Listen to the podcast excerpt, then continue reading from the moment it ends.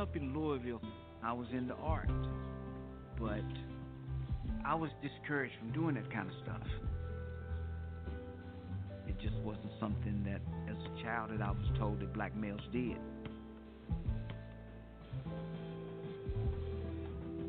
We built River City Drum Corps to connect children to arts and culture. Our culture is going to be our savior. If we tap back into their culture, you'll find out that's where the power is at. We teach African drumming and drumline, but basically what we're talking about in the drum corps is life skills. And here we are, 27 years later.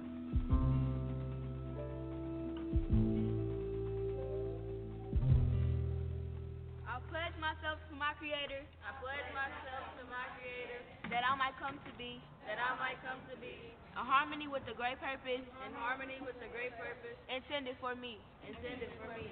I pledge to my ancestors. I pledge to my ancestors. Whose names I may not know. Whose names I may not know. In respect for their great struggle. In respect for their great struggle. That I might struggle to grow. That I might struggle to grow. I pledge to my family. I pledge to my family. A oneness in my soul. A oneness in my soul. A healthy mind. A healthy mind. A body strong. A body strong. Where their love might unfold. Where their love might unfold.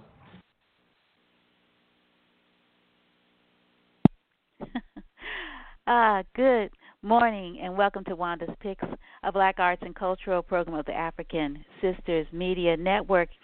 And we are joined in the studio uh, today um, with the 10 uh, time Emmy winning filmmaker Marlon Johnson and award winning San Francisco filmmaker Anne is going to have to tell me how to pronounce her last name because I'm not quite certain how to do it. Um, and Albert uh, Shumake, perhaps, uh, who is principal in this film. Did I say it correctly? Oh, super. Yes, you did. and, oh, Hello. awesome. Hi, good morning. And we're going to be talking this about is Marlon. rivers. Oh, hey, Marlon. I, I when I read like ten time Emmy winning filmmaker, I'm like, wow, that's a lot of Emmys. That's like everything you touch turns into an award, right? Award winning production. That's like awesome. uh, thank you. I, I'd like to hope so. Um, I won't great, say that great for track fact, record. Thank you. Thank you. we tried. Yeah, and and River City Drumbeat. Um, wow, you know the story of this wonderful um, program that that you lead, um, Albert. Now you came up in it, and now you're you're in charge. And the story of Edward um, Nardie White's 30-year run as the leader of this dynamic Louisville, Kentucky um, River City Drum Corps. I mean, wow, what a beautiful story, and what a wonderful film. It's like we don't hear good news often, and it's so wonderful to have so much good news and you all talk about that in the film how these kids are not like making front page news because they're not dying and they're not doing things that are uh that are you know against the law. But they're they're making you know this wonderful music and building character and friendships. It's just so beautiful. And so anyway thank you so much for joining us. And um perhaps we could um start with your uh, maybe telling us a little bit about the program. Um, Albert, do you want to start? Because you came up in it, Yes. and then the directors. I'd love for you to tell us how you found out about the story. Great. Um, I'll Sounds good. begin. Um, hello, I'm Albert Shumake here, and I am a resident of Louisville, Kentucky. I grew up here, and in the summer of 1992, uh, my mother took me to the Boys and Girls Club, uh, the Parkland Boys and Girls Club, which is in in the Parkland neighborhood where I grew up, and I was introduced to the director of the Boys and Girls Club at that time. Um, everybody called him Mr. Nardie, you know, short, dark-skinned man with dreadlocks that wore um, dashikis and African medallions. And at the Boys and Girls Club, you know, he was trying to fight what was going on in the neighborhood and in the city. Um, you know, this split amongst the youth, those of a lot of which who were, you know, leaning into um, violence and pop culture, and you know, then the other students who were, you know, chasing this dream of being an athlete and trying to um, make it out of the hood through sports and entertainment. So what Mr. White wanted to do was balance the type of programming that was being brought to the Boys and Girls Club. And since he had been introduced to this, um, I guess, Pan African set of values, um, he kept us inundated with artists and people of the culture to introduce us to um, some of these African principles and this knowledge of self that comes with um, learning about the past so it can, you know, inform your future. And so during that summer, we did a workshop with a drum maker from Baltimore, Maryland. His name is Ballet McKnight. And he taught us a modification of a traditional African drum um, where they would normally take, you know, the trunk of the tree or a very strong branch of the tree and hollow it out into the shape of a drum and stretch uh, goat hide over top of the the opening to create this drum. He showed us how to make drums out of uh, PVC pipe and cowhide and iron rings. And so that summer, um, we got a, a lesson in drum making and after we made those drums, what has now grown into the River City Drum Corps started right that that summer, when we made a set of drums and started, you know, mimicking African rhythms and um, playing drums for some of the dance troops in our neighborhood and in the city. Turned into Mr. White finding a an artistic director and somebody to help us create the music and somebody to you know work with us young men as we were developing our musical skills. Um, Mr. White was working with us on our academics and our, you know, all the soft skills that come into your everyday life. You know, yes, ma'am, no, ma'am, yes, sir, no, sir. Um, you know, respect of elders, protocol, how to run a business. You know, he thought he taught us all those things through um, what he calls the the spirit of the drum. Hmm. Wow. Yeah. And and and, and, and, and so now and now you know we are i'm sorry we're 30 years into our existence mm-hmm. um me being um, one of the first students to stick through the program um graduate from the program go off to college you get a degree and um I, that started a whole chain of students who have since then come after me through this program and Mr. White has made it his life made it his life's work to connect students in our in our city in our neighborhood to the resources that will allow them to be successful. And that changed my life and changed so many other students' lives. And so when he asked me to come and continue this work, um, I felt it a calling and a duty, you know, great opportunity to come back and continue the work that he started. Mhm. Right, right. And and you're you're a father yourself. You have a beautiful daughter that uh is one of the uh stars of the of the film and and you you know you have a mother you know that you take care of uh, you're really busy and then you are you're also a dj you know i was told when i was you know 10 years old that if i wanted to be an artist i could be an artist. And you know i just i stuck to the script and followed my heart.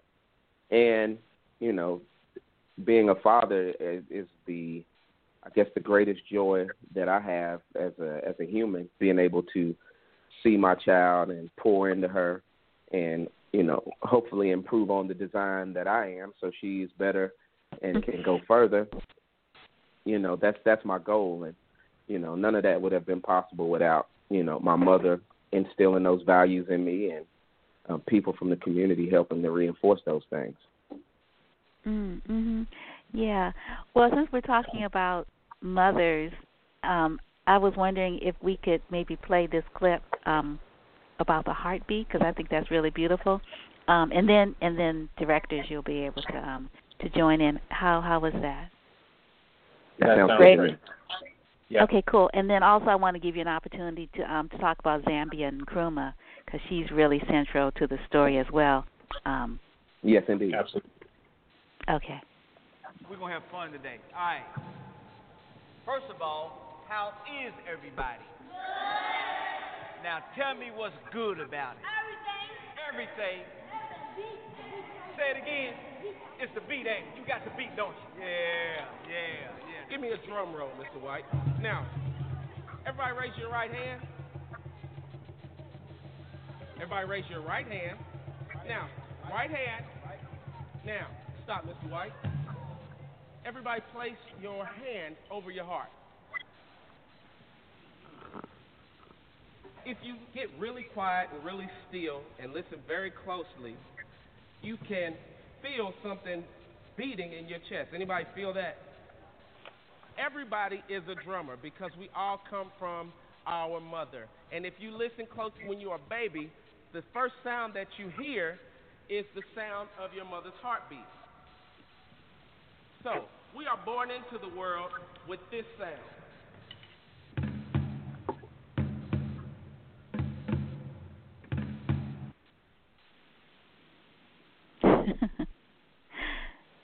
That's really beautiful.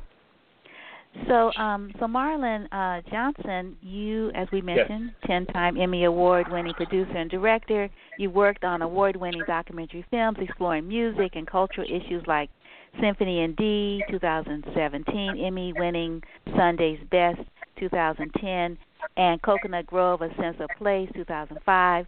The Ford Foundation commissioned you to direct the documentary Breaking the Silence in 2006, which chronicled the rise of HIV infection in the black American South. Um, you served as head of production and senior producer editor for Plum TV and helped create Tele America Broadcasting Network. Uh, your documentary Deep City, Birth of the Miami Sound, uh, South by Southwest, 2014, aired nationwide on PBS and you have a BS in Communications from the University of Miami. And director Anne, how do you pronounce your last name, Anne? It's Flatté. Flatté is an award-winning filmmaker whose work highlights stories about music and community. Uh, you're director and producer of Symphony for Nature, PBS 2018, the web series Music Makes a City Now, YouTube, PBS org, and producer of Serenade for Haiti, world premiere, Doc New York City, 2016. You co-produced and edited Music Makes a City in 2010, and the TV version for broadcast PBS 2014. Your editing credits including include Monumental, David Brower's Fight for Wild America 2004, What Do You Believe 2003, Daughters and Sons 2005, and Devil's Teeth 2005. You have an MA in documentary film from Stanford, that's a great program where you directed the award-winning shorts in, Enter Love, Story, and Body of Transition. And you have a BA in Middle Eastern Studies from UC Berkeley. And I, I, I actually was in that department when I was at UC Berkeley. So anyway, I didn't oh, finish really? in that department, but yeah. oh, ah, like, we got to oh, talk. Cool. Okay. yeah. It's been a minute though, like in the seventies. But right. Sure. yeah, me too. So, um, Anne, why don't you start since you're we're talking now? Why don't you talk about the Yeah. film and Marlon and your relationship, and then you've got this producer Owsley Brown who is indigenous to Louisville. Yeah. Right. Sure. Well, um, as you can hear from our bios, uh, and first of all, thank you so much for having us on the podcast. This is a real honor. Thank Um, you. And uh, you know, as you can see from me and Marlon's bios, we we have like parallel paths in a way, um, working on so many documentaries about music and community and culture over the last 20 years, but separately. And then we had both been working in Louisville on different projects, and our third producer, Owsley Brown, um, who was born in Louisville, uh, was the one who introduced us to the drum corps um, and the three of us, you know, when we each met the drum corps and especially Mr. White at the beginning, you know, several years ago, um, we were so compelled by his his story and the story of the drum corps that we knew that this film had to be made. And then what happened was that Mr. White said, "You know what? This is my last year, and um, so if you're going to make this film, you better do it now." and so, so we all got into gear. Marlon, Marlon lives in Miami. I live in San Francisco, and um, you know, we I had been there many times, and Marlon came out and spent a full week with Mr. White and Albert to sort of meet them and decide um, how he wanted to proceed. And so, Marlon, why don't you take it from there? Yeah, no, I think uh, you know that that was a very important time. Um, you know, oftentimes when you start a film, um, both parties, both participants have to kind of have a mutual agreement that it will be something that is worth investing in um, for years to come. And uh, we were afforded that opportunity. Like Anne said, I was given um, kind of a week to come out and just film and just talk to Albert and just talk to Mr. White and see if um, there was the kind of energy that could create something special. And pretty immediately, um, I think we all thought that this was something worth um, producing. Um, you know, literally the first day I, I, I met Mr. Albert and uh, Mr. White, um, we sat in the lounge of a hotel and uh, just talked as men, as uh, you know, black men in America, as uh, fathers, as artists, and there was so much cross sectioning that uh, we knew that it would be something special if we could pull this off. So um, we proceeded from there and uh, and uh, created some magic. Mm. Mhm. Yeah. Yeah. Yeah. Yeah. Um, how long did it take for you to to make the film? How long were you there? Because it looks like your daughter gets older, Albert. Um, as you're watching her, like it looks like she, yeah, like significantly. I mean, she's like having a conversation. You're asking her. I'm trying to think, what you all are having breakfast, and um, and she's like bigger than when I last saw her, and I'm like. Yeah, yeah. Yeah. Yeah. We, yeah. What, I, what, we, what was the question we, you asked her? And she, because she responded, um, and then you understood part of it. Um, I can't remember. Was something about the leaves I- or the I- birds? Yeah, we were sitting on the on the living room on my front room, just watching the the tree outside of my house, and she was pointing to something. I, I didn't know if she was talking to you know uh, the birds or the leaves or whatever, but you know now we have full out conversations. It's a whole nother ball game. Uh, my She's almost five. She read a book to me on Father's Day, so that's how fast it's going. Oh, okay. Yeah, because yeah. we we started filming about four years ago, Wanda. Um, Oh, okay. when Ella was less than a year. Yeah, and um, and and and then we finished filming about 18 months later. So she really does Mm. grow up during that time. And uh, yeah, the question was, what do you dream about? Right? do you Mm, have any okay. dreams? Uh, that was another thing in that scene. I love that scene. Um, oh, that's what it mhm. was. yeah, and then and then talking about the leaves too, which About is the leaves, yeah. beautiful. yeah, I love that scene. And um and so Ella couldn't talk at the beginning because she was just a baby on Albert's shoulders. You can see her in one of the scenes just on his shoulders. And then towards the end of filming, she began to make words. It was really beautiful to see. Um, Mm. So and then we edited for about two years. so, Oh, seriously? Wow. yeah, so Yeah. this film took Yeah. years to make. Yeah, like three years to make. Yeah. Wow. 'Cause What a we were commitment. editing. You must have. Yeah. Yeah. Yeah. During. Yeah. Wow. These Oh, we're kinds so of films do take a long, long time. Yeah. Yeah, yeah, and so um, this uh, coming month, August, um, people will be able to um, uh, to to watch the um, the film online. Uh, it's opening at the Ver- Rox- Roxie Virtual Cinema in San Francisco for a two-week run, um, Yep. August 7th through 21st, which is really exciting. Um, and has it has it already screened um, in Louisville? Well, we were Um, planning. Yeah, you can go ahead, Anne. No, no, you go ahead because you're in Louisville, so you can explain. Yeah. Well, we were Go ahead. planning for for our um, citywide screening to happen on March 16th, and due to COVID 19, we have since started to pivot and try to plan around that.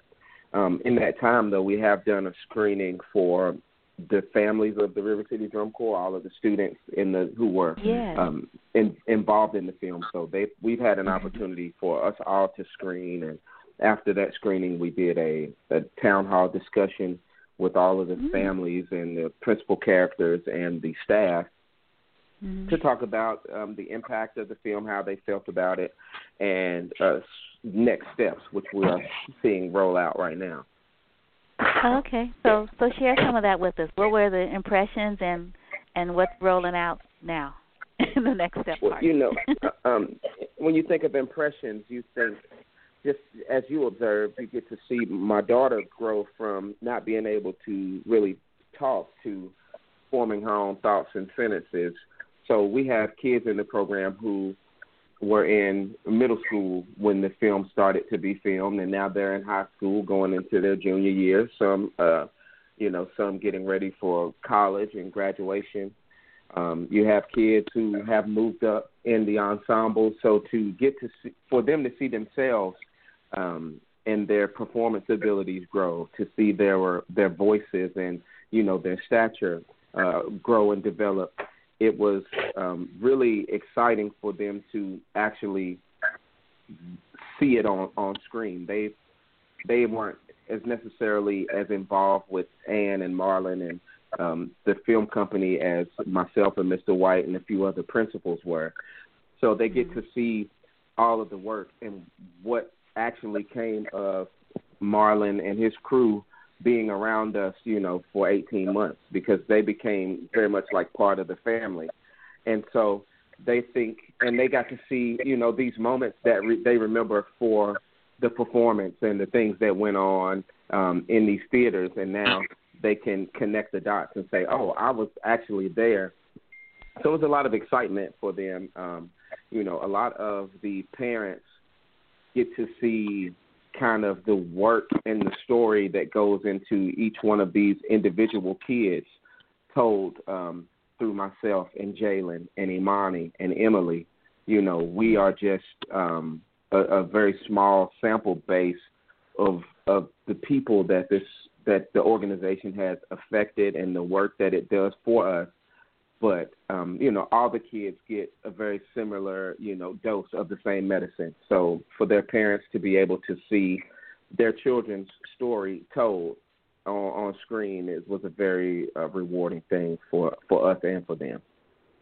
And more to that point, Albert, uh, not to cut you off, because uh, I remember you saying how powerful it was that um, they got to contextualize the the institution, meaning, uh, you know, they had only heard about Miss Zambia, uh, and they had only heard about the history, and to be able to kind of see it live and, and, and, and in person uh, was very powerful for them.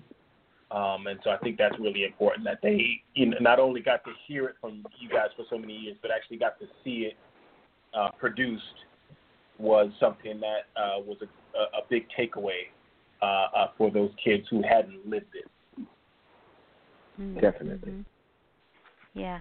Did you all and, make and, some uh, local coverage? Uh, no, go ahead. Um, and oh, yeah, yeah. I was just going to say another thing that people said, um, you know, when they saw, and we we also did have a screening, a private screening right before it went to like the festivals, you know, for mm-hmm. the main Go principals in the film way back, be, you know, many months ago, way before COVID, um, and that was really meaningful. And you know, people stood up afterwards and just almost like, you know, just said how much the film meant to them uh, to see the, this Louisville story presented, you know, on screen. And um, and especially to see how vulnerable Mr. White was in the film um, and mm. emotional. Uh, that was talked about a lot because you know, as a leader, a lot of times people don't see that side of their leader, you know um, mm-hmm. and that meant a lot to people um, to see how open he was in the film. oh, and then I also wanted to add that it also will be screening virtually in Louisville at the same time as the Roxie here in San Francisco. Oh, um, nice. So that's kind of nice. It's going to be in like several independent cinemas streaming virtually like that. So one of the cities is Louisville. So we're excited about that. Mhm. Right, certainly, certainly, and and we um, we sort of skipped over it, but I want to come back to um, you know speaking about um, um, uh, Miss um, Mrs. Uh, Zambia Nkrumah, um, who who yeah. is like the inspiration, you know, to Mr. White. Yeah, so I want want to give you give give her some space in in the conversation. So go ahead, um, Albert. You can start. You know, um, I was in the in the fourth grade, and I was the kid who was always walking around doing arts and crafts. You know, braiding string, making friendship bracelets or keychains, and I was the class clown for the most part. You know, if I wasn't, if I'm sitting in the back of the class holding court, I got all the attention. And Miss Zambia was coming to the Boys and Girls Club as a volunteer. Um, her story is she went to she went to the University of Kentucky, and when she was getting her degree in education, she got very much involved in the in the movement during that time. So she changed her name. She, um, you know, was working as a civil rights worker. She went to Florida and worked with the Black Panthers for a little while, and so she had, you know, her worldview was much different than a lot of people who came out of of our neighborhood. And she made it a point to expose all of us to the influences and the things that she had been able to pick up. So when she was at the club volunteering, you know, she was always wearing her African clothes. She always smelled like, um, you know, a combination of incense and fragrances and oils where you knew she was there before you ever saw her. And, you know, she could talk to anybody. You know, she had a way with the young women to where they were able to, you know, open themselves up and be more creative and, you know, understand what their womanhood was and for us guys she helped to you know make it easy for us to be sensitive and artistic and creative. And um she was doing that just as a volunteer in the boys and girls club. Now during this time um her and mr white developed a friendship started working together you know as a in in an official capacity as as uh partners. They they started a a nonprofit called AFAMBA, and they brought cultural programming to the to the neighborhood when Mr. White left the Boys and Girls Club. And about the time I was I graduated from elementary school to go to middle school, um, her mother was a school teacher at the school that that I was graduating from. And mm. on the last day of school, um, I was literally running through the hallways singing no more teachers no more no more classrooms no more books no more teachers dirty looks you know running through the hallway and she snatched me up and she said um you need to get your act together where are you going to middle school next year and I told her that I was going to Westport Middle School, which is the school that uh, Zambia was teaching at. And she said, "I'm gonna make sure that I stick my daughter on you next year when you get to middle school." and that turned into you know that summer miss zambia volunteered around the boys and girls club and then when i was bussed out to westport middle school which is you know a forty minute ride forty minute bus ride from my neighborhood to the school mm-hmm. that first year we got we got really close where i would stay after and help miss zambia clean her classroom you know grade papers wipe her board down, things like that. And she became an advocate for me. So even though I was still, you know, to to my, to the other teachers in the school, this troublemaker who was going to cause a disruption and take all the attention in the classroom, she knew that that was untapped potential for me, and so she started to mold that. So she was an advocate for me um, from the seventh grade on, where she went to the to the middle school choir director and petitioned for me to be able to join the chorus because I had already developed a reputation as somebody that was going to disrupt. And hmm. you know, from her taking that her time to make sure that I was served in the school system, that turned that that was an investment that is still paying off today. So she became like a, a godmother to me. And you know, I found out later that she had done that for so many other other students who were now professionals and educators and you know big deals all over the country and you know her philosophy was that you give as much as you can even when you don't want to because you never know um, what that gift is going to do for the recipient. And she talks about, you know, just being open and using the relationships that you have to better the people around you. And you know, I'm a I'm a witness. She did the same thing for my sister. She did the same thing for countless other kids who came out of the program, and that's the kind of woman she was. Mm, wow, wow, yeah. Because at the is was it an, an, an awards or honor uh, awards program fundraiser where we got a chance to see um, some footage from previous um, Mm-hmm. events mm-hmm. in in your film. Yes, that was yes. at the um, 15th anniversary of the drum Okay. corps, and um, Mm-hmm. so my sister and another graduate of the program, my sister is Brandy Shumake, and another graduate, Eric Burse. Um, Mr. White always put students in the place to lead those type of things, and they put on that program, and it was a, you know, an awards banquet to thank Zambia and Mr. White for their service. They got a, a stipend and a vacation, but when she gave her keynote, she talked about, you know, the work that she does and why she does the work. You know, we all have um, time to give, just like you know the postman or the banker or the grocery store worker. We all have Mhm. time, and if we give it in the right way, then we can make a difference. And I think that I know that this that's what this film really really speaks to at, at the core of it. You know, mentorship and taking time to uh, impart back into um, the people that we have the opportunity to serve. Mhm. Right, right. Yeah, I have a clip I want to play um where uh, Mr. White talks about, you know, not having someone um to invest in him um when he was Mhm. a child so that he couldn't be an artist cuz like, you know, black boys, no, you can't you can't be an artist. And cuz he talks in the film about how he would be in an art class and and every time he you know, started doing some work, somebody would snatch him out and throw him on a court, you know.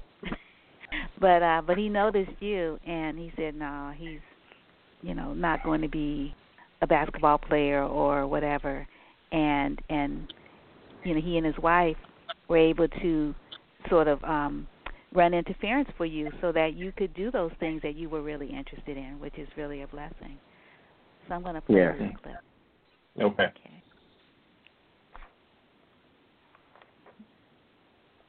Growing up in Louisville, I was into art, but I was discouraged from doing that kind of stuff. It just wasn't something that, as a child, that I was told that black males did.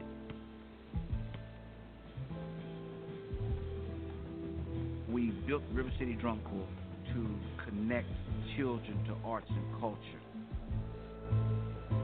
Our culture is going to be our savior if we tap back into their culture, you'll find out that's where the power is at.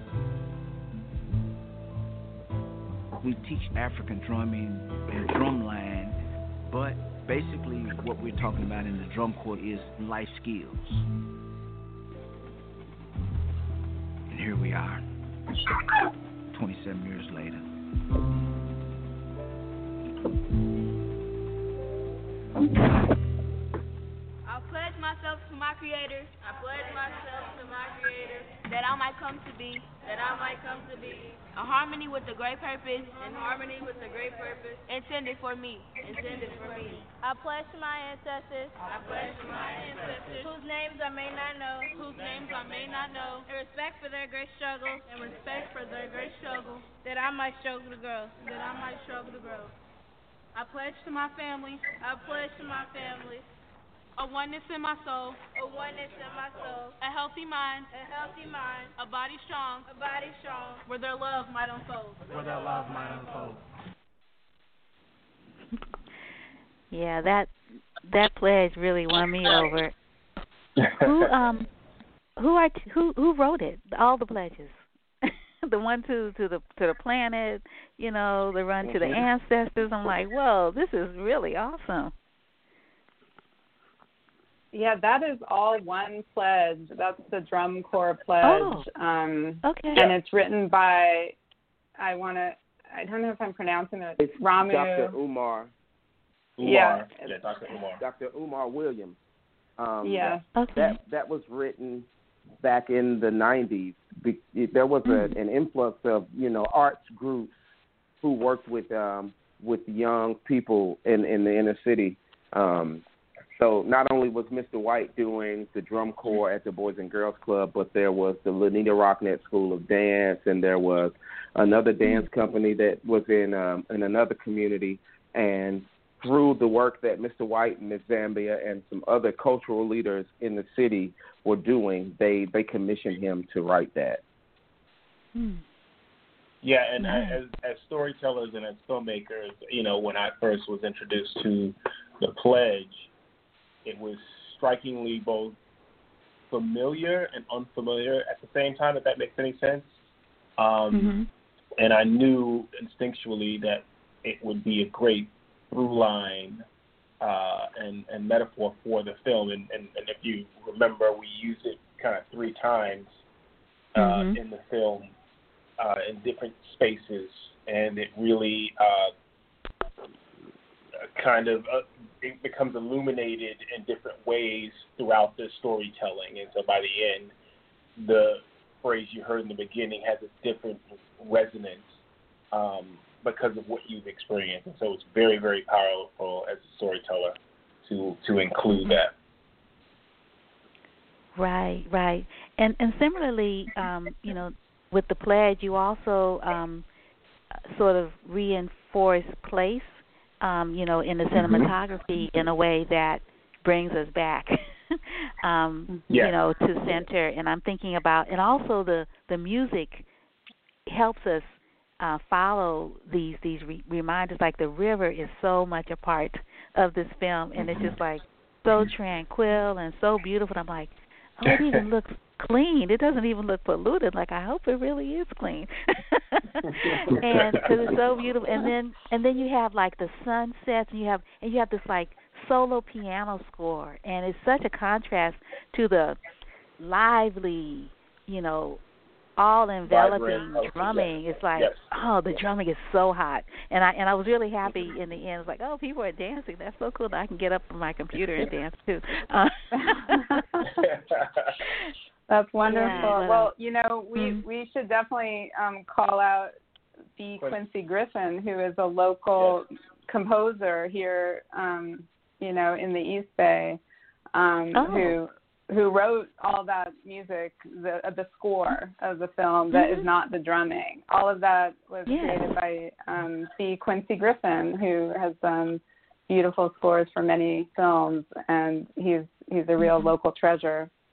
Um, so Mm. thank you for saying that. And and it was he just had a beautiful relationship with the film that was a pleasure to watch him create this music um, to go along with these scenes. Hmm. Oh wow, I know I know Quincy's work. You know? Oh yeah. Okay. Yeah, yeah. I know Oh. My Yeah. Um, and I, I know these films, quite a few of them. Daughter from Sure. Da, uh, Da Nang and yes. Yeah. yeah, He was wow. wonderful, wonderful, The Barber wonderful Birmingham, him. yeah. Yeah. Wow. Yeah, we were so excited um to work with him, you know. Mhm. And and yeah, Yeah. so that's that's that's him. Mhm.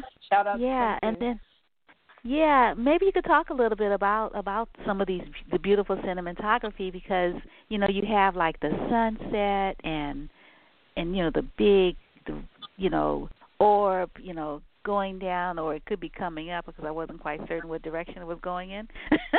but mm. you know, it was just like so beautiful and the water is just so calm. And and similarly, you know, we go to the artist studio and you could tell me his name and and he's a sculptor and he and and so you could look around. I I think Albert, I think you're in that scene as well and you're talking about how these these pieces you you know the artist is alive. like you know his Mhm. Lincoln is there sitting on a bench looking at the water, and then and then you look down and there's some African people coming in, you know, as enslaved people, and it's all in the same um narrative. You know, like you see it as you're sitting there, right? And then I thought Yeah. about you know the whole thing now with with sort of um you know sort of looking at you know our public monuments and and memorials and what we want to keep and what we want to like put in a museum or remove because the message is um, is not a positive one.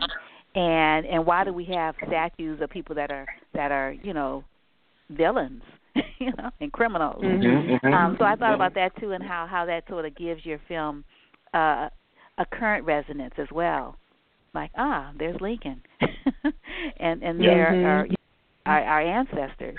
So anyway, yeah, why don't you talk a little bit about you know the cinematography and about the artist. You can tell us tell us his name because that's really really beautiful. And the whole idea of of art for social change and art as a vehicle. Like these children are they're they're um they're able to talk you know through their their music you know they're given ways to express you know what they're feeling um which is what art does so well so it's really really wonderful that you know when you when you talk albert in the film about about the community and and Mr. White talks about how things have changed. Like the Louisville he grew up in is not the one you're growing up in. Or you grew up in, I should say. Oh, yeah.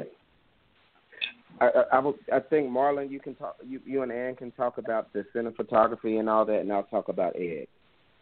Yeah. So, uh, yeah, the cinematography. You know, shout out to Juan Castaneda and John uh, Anderson Beavers. They were our cinematographers, and uh, pretty early on, I think Anne and I decided, you know, we're we're big on aesthetics, and a lot of Mhm. times in documentaries, um, the aesthetics kind of get overlooked, meaning that you know we are here to provide information uh, about a particular story, but there's also kind of a visceral, emotional experience that we also want to tell, and we wanted to make this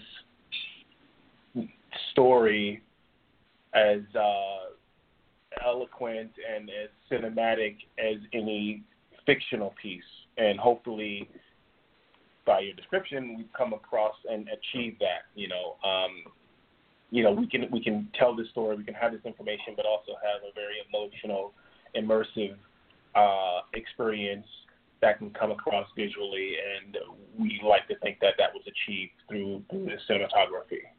Um, and yes, Oh yeah, I mean, Yeah. you know, both.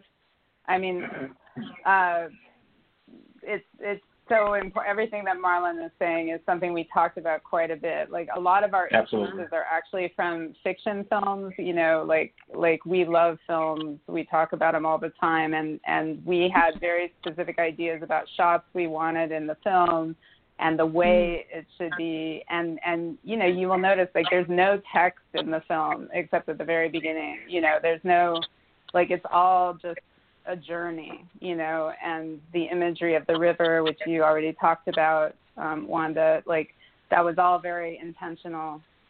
And um and you know we were very lucky to be working with these really talented cinematographers. And i'll just say something else about that which is that our crew was very small. It was like you know it was yeah, never more than four people like me marlon cinematographer and sound person and sometimes less than that you know? So that was also part of getting the um emotional um you know depth to the story is just like really being there and being present.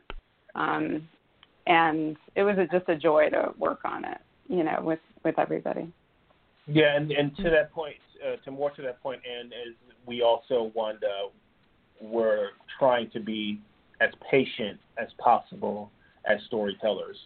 Um, and so what that meant was not always just showing up and starting the film and you know getting what we could, but actually uh, taking our time and giving ourselves and the participants space to have the story kind of develop uh, for us and in front of us rather than forcing it. And that t- takes a certain skill and uh, a certain level of patience that both Anne and I uh, have as storytellers. I um I also want to say that the I the the concept of telling the history of Louisville through art was really important to us. Actually, you know, you bring up Yes. Ed Hamilton is the name of the sculptor, who is really again like a, a he's a national treasure who who lives in Louisville, who is a sculptor of public monuments, um, mainly you know about the African American experience, and he works. You know, he he has a lot of works all around the country, but he he does have this monument in Louisville, the Lincoln Memorial, and um, and we early on, like really early, decided that any storytelling about the history of Louisville would be through either the participants or art and not like kind of just like in a sort of more typical way. Um, and that's where that scene came from. That's why, you know, Ed Hamilton, he, he was like a mentor to Mr. White and also a mentor to, to Albert Shumake. And so it was very important that, that he be part of the film. And then it just kind of flowed into this history of Louisville, which he so eloquently um, did in his sculpture. So yeah. I don't know, Albert, do you want to talk about the scene in Mr. Hamilton's studio, which is such a amazing scene? You know that the scene in in Mr. Hamilton's studio is it was like deja vu uh, for me mm. because one day, one day we would I mm-hmm. mean literally, Mr. White and I were riding through the East End, and he said, I'm gonna pull over here and take you somewhere real quick. So check this out. And we pull up to Ed Hamilton's studio, which is very unassuming. It just has it has Ed Hamilton's studio above it, but it looks like a a garage or a warehouse or something of that nature. And we knock on the door, and the same jacket, the same smock that Ed Hamilton was wearing in in the film is what he was wearing, you know, 15 years ago, 20 years ago. Same um you know, just more paint paint marks and more more clay spots on it. So um, he brought me inside, and he was working on the the Amistad um, piece that is in that is in D.C. I believe, um, and it was in his clay form. He hadn't dropped it to be to be uh, for the mold yet, and he said, "Here, I want you to spray this while I while I knock some of this clay off of here while I work on this um, this sculpture." And you know, that's what Mr. White did. They graduated from the same high school. Mr. White always wanted to introduce us to um, artists and people who were actually living um, their dreams so we could see it as a possibility. And, you know, we got to go in the studio and I, I got to hear so much of Ed Hamilton's story that, you know, I didn't know at that point, but from that first moment he had he had the doors of his studio open. So, you know, periodically I'll take Ella down there and we'll just pop up and he'll let her do the same thing he did for me. And that's the mm-hmm. kind of guy he is, you know, a world renowned artist whose doors are still open to to those of us who are coming to seek him out. I just saw him last week as I was riding my bike. Rode past and he was outside of his studio. wow. That's that's what you call community there. That's pretty mm-hmm. awesome. yes. Yeah. Yeah. Yeah, he was he was speaking in metaphors, um, you know, in that particular scene, um, when he was talking about just sort of sharing, you know, the material culture of, of, of sculpting, you know, um, you know, with some of the young people that, you know, had come through his studio over the years. And uh yeah, that was really, really beautiful. Um well, you all have given me a whole lot of time, so I have a couple of more um, questions, areas I'd like for you to touch on. Uh, one is around um, the whole idea of competition and discipline, and um, and the importance of education, and and also I really love the way um, young people like really little, you know, all the way up were given like leadership um, positions, and I really um, want to share uh, Imani's uh, story because um, there there are girls, you know, um, in traditional uh, African societies. A lot of times people think girls and women don't drum, right? But not um, not uh, in your um, really, uh, River City Drum Corps. You know, girls are right there, you know, with the boys. So anyway, I'm going to play this clip real quickly when I first came to River City Drum Corps, I was having trouble finding myself. My sixth grade year was kind of weird. It was rocky. It was unstable. I was in the principal's office all the time. Mr. White always instilled in me leadership. Who are you going to be? You need to step up.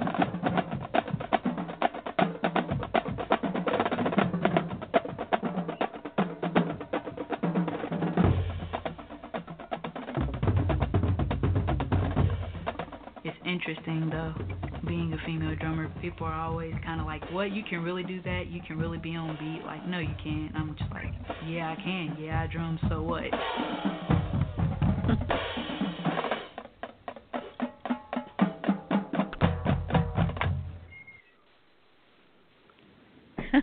yeah, I drum. So what?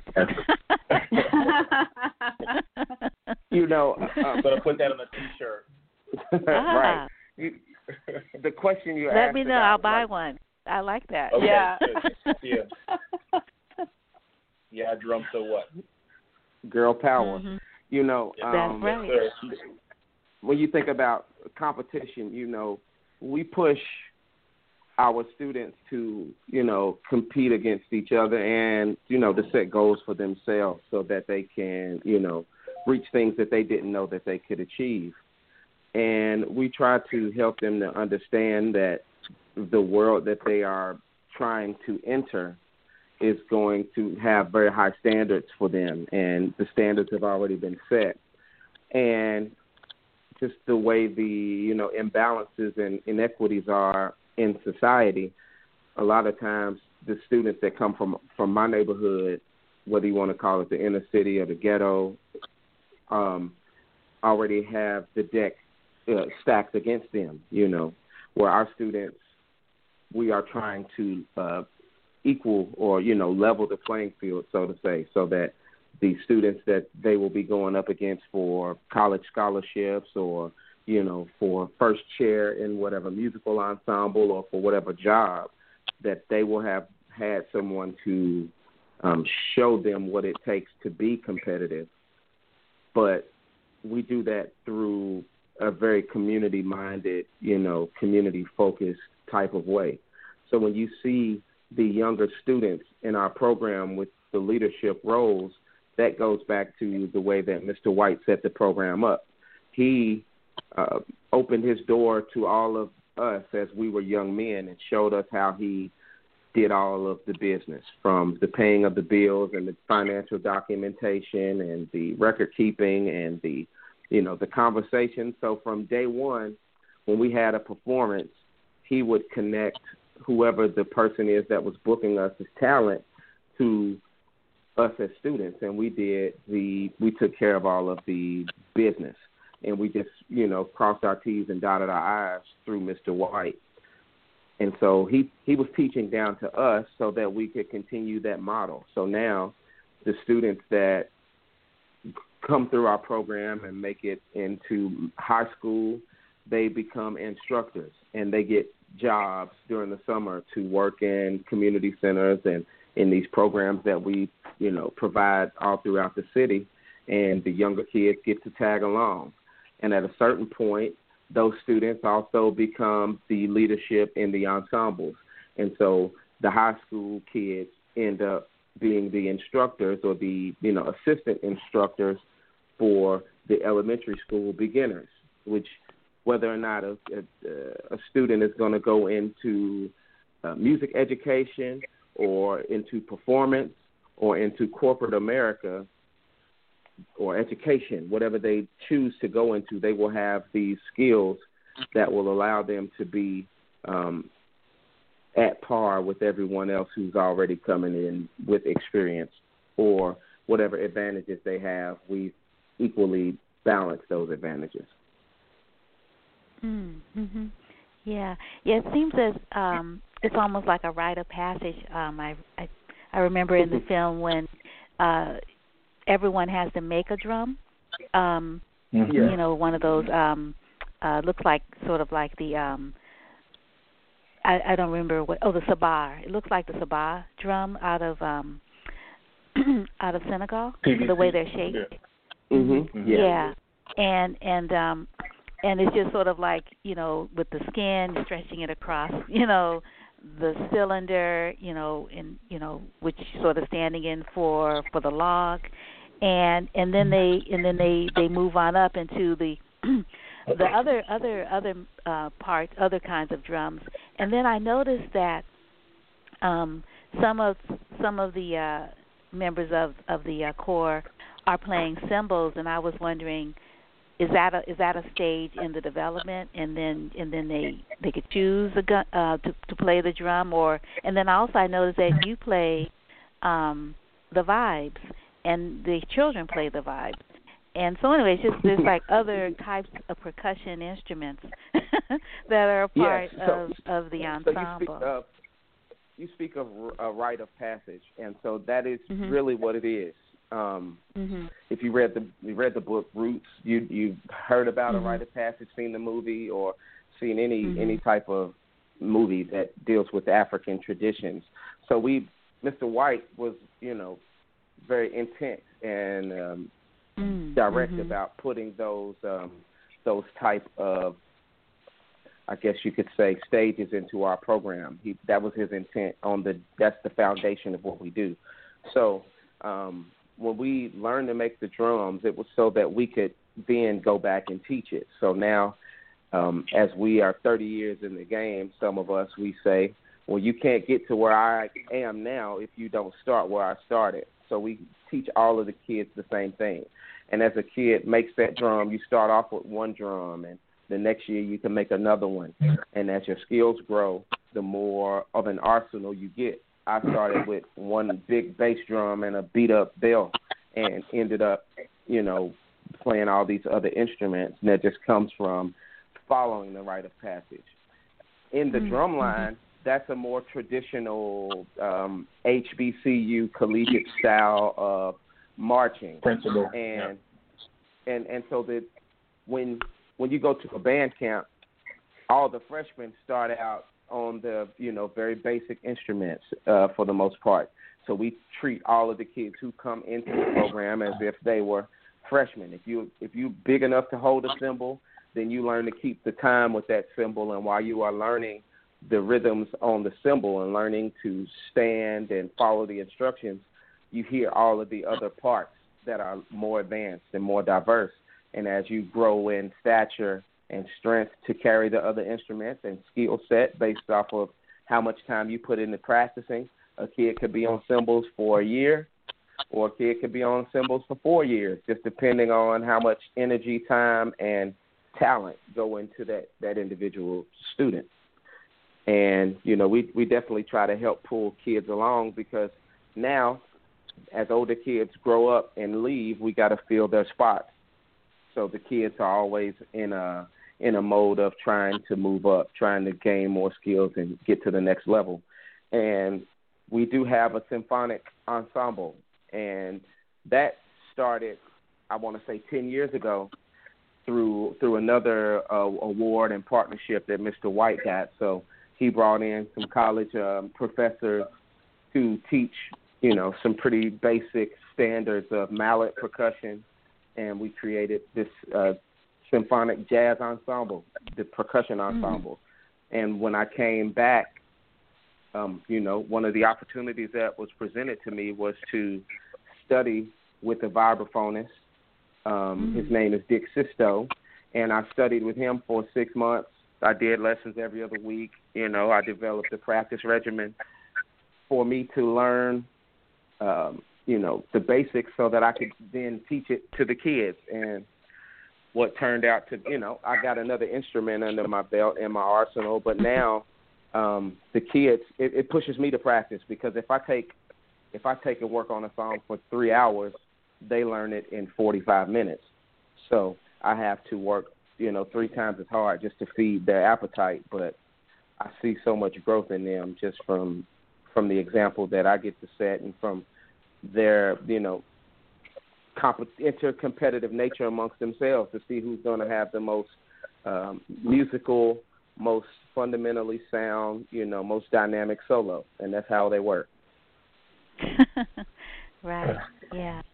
So um, I was wondering if um, uh, Anne or um, Marlon, are, is there anything that um, you didn't get a chance to share about um, you know, making this film and, you know, your hopes for it and any personal transformative experiences that you want to share with us that we didn't get a chance to talk about? Marlon, you Um, want to go? no, I, th- I, I think we I think we covered a lot. I think uh, um, for me personally, um, it was a great opportunity to really, um, you know, the challenge to the film is, you know, we don't have famous people in the film.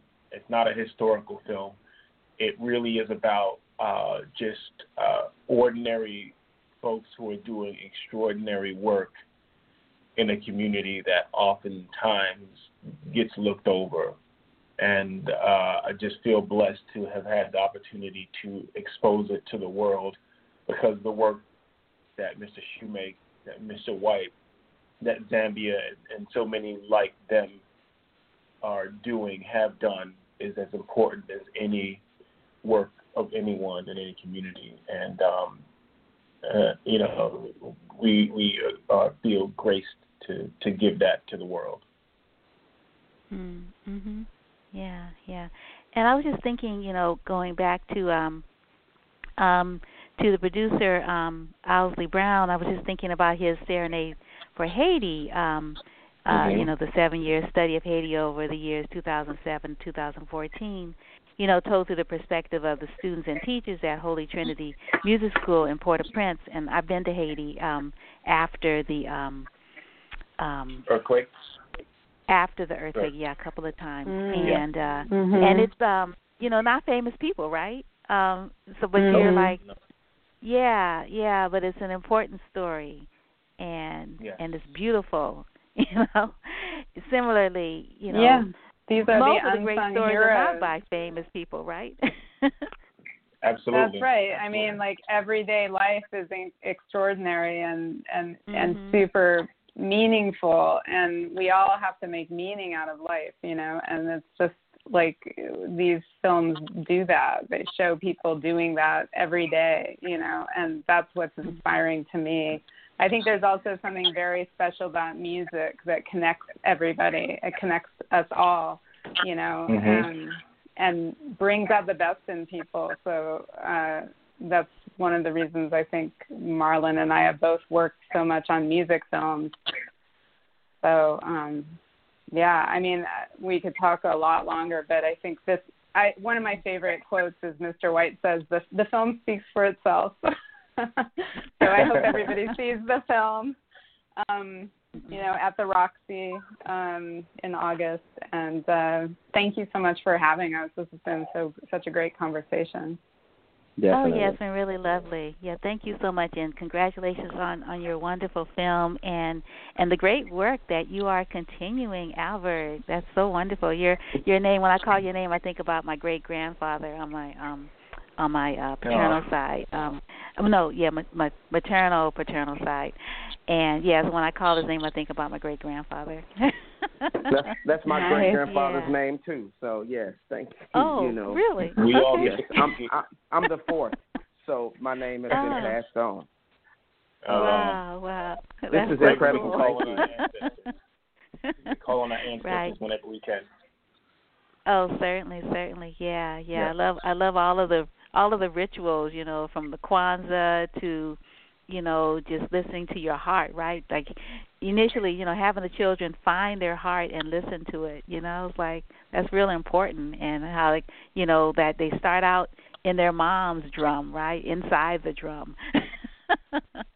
that's Mhm. that's Yeah. really yeah, I was like, wow, you know, and they can always go back to it because it helps them ground themselves. So it's like, wow, really, really yeah, we you know, it's great that that I have been able to understand the richness of my culture and my heritage. It's really has Mhm. shaped and molded me, and you know, I think that it's best that I help to impart that into um, somebody else, and I've been given a great platform to do that as as the director of the drum corps, and I'm, I'm trying to, in Mr. White's word, erase his memory erase, erase him out of the memory of everybody else around here. They say I got big shoes to fill, so I want to take it to the next level and do just what he did, uh, even better. Mhm. Right. Well, yeah, yeah. Well, you you you know, you're young, so you got a long way to go. You got you got a lot of time to be able to like, you know, fill it out and do your thing the way, you know, like expand it and make it grow and then, you know, pass it on. exactly. That's what I'm going to do. Yeah. So I thought we would uh close out with um the drum battle. Cuz that, okay. that's really a nice nice clip. And yeah, I look forward to seeing the film again. And when we can travel, maybe I'll be able to come to Louisville and see your, um, you know, your group, you know, like live. Like that would be really super. Because those parents and community that just support, you know, these young folks. I mean, they are like right there, you know, with with the uh, the children, which is really beautiful. Yeah, we'd love for that. That's exciting to, to plan. Mhm. okay. Well, y'all take good care, and I'm going to play this. You take good care for the rest. And thank you so much for the wonderful you conversation. Thank All you right. so much. Really Thank you. it. You're welcome.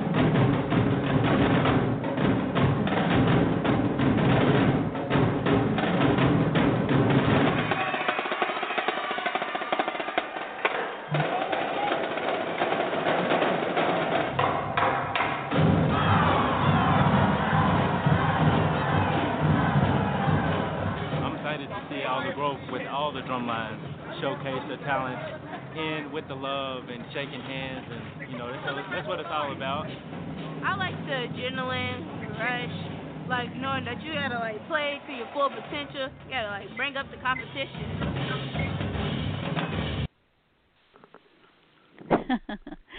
so that is um the uh River City Drum Beat, and again, it is going to be opening uh, virtually at the Roxie Cinema August 7th through 21st. And wow, we are so excited. Uh, Tamar is joining us. Good morning. How are you? I am well. How are you? Oh, I'm fine. I'm fine. I didn't know you were going to be joining me, so it's like, oh, this is so fabulous. oh yeah, they told me to call in at one, and I mean it has been crazy here, and I was like, oh no no, I got to get this call at one. I got to call. I got to call in. So yeah, it's everything is Monday. Everything is a little topsy turvy today. Right, right, yeah. Because I was gonna um say, okay, well, we can do it at two because we hadn't confirmed, and I was like, I don't want to mess up your schedule because you know you're a busy woman, but um, I was um thinking, why don't I play play the trailer uh for They Ain't Ready for Me, and then we could talk, you know, about this wonderful film and and um that's going to be that is a part of the 40th anniversary of the San Francisco Jewish Film Festival. Okay, go ahead. You can have, have at All it. Let's do it. okay, all righty.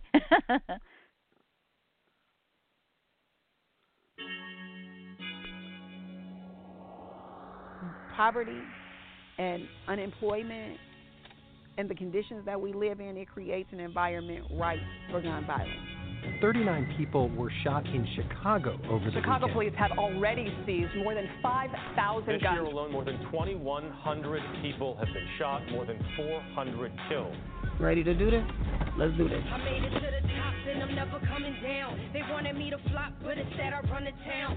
Now wait. We occupy the corner of 75th and Stewart every single day. The idea behind it was you tell me the bad areas where there are gang beats. I'll take these women and we'll set up and it'll stop everything from happening because nobody wants to shoot anybody's mother. From the arteries, audibly, I'm controlling the flow. It's all eyes on me, and best believe that I'm predetermined to win. How they say it takes a village to raise a child. We we forming our village, and our village getting stronger, and we're raising our kids to be productive. I don't try to create this idea that 75th and Stewart is this utopic society eh, because it's not. It's just how do you bring about some sort of order within the chaos? You gotta stop beating people up and shit, okay? Come here. Come here, let me tell you something. Do you promise? Like, do you like pinky swear? This is what my life is reduced to: pinky swearing. Tonight is Passover. It's matzo ball. I'm a Jew, and I'm black. Don't forget, I'm really, really pretty. What if we were slaves in Egypt and we never came out? We got our freedom, but we never left Egypt. Who would we be right now? Will we be free? Really? Stop. There's too many kids out here. Stop.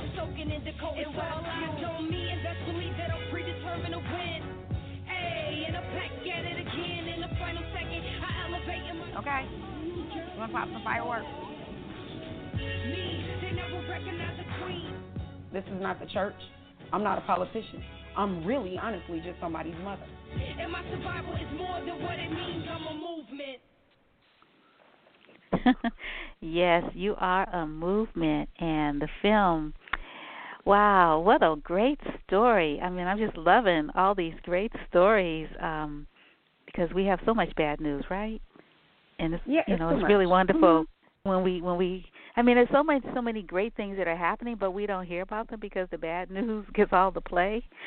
And Yep. so, yeah, it's just so wonderful to hear about mothers or men against senseless killings, mask, and and you know just pulling up a chair and having a seat on the block, right? And so that you know people can come and the children can play and, you feed Mhm. people. Historically, though, yeah. that's what we've always done. That's what black people do. Mhm. Like, Yeah. like, and, and you know, people can't wrap their minds around that sometimes. That black people, when you were a kid, you couldn't go outside unless somebody was there to watch you. And it's Mhm. like other people are like, "What do you mean? You watch your kids do what? Watch them. Watch them do what? Do, what do you What do you mean? Watch them?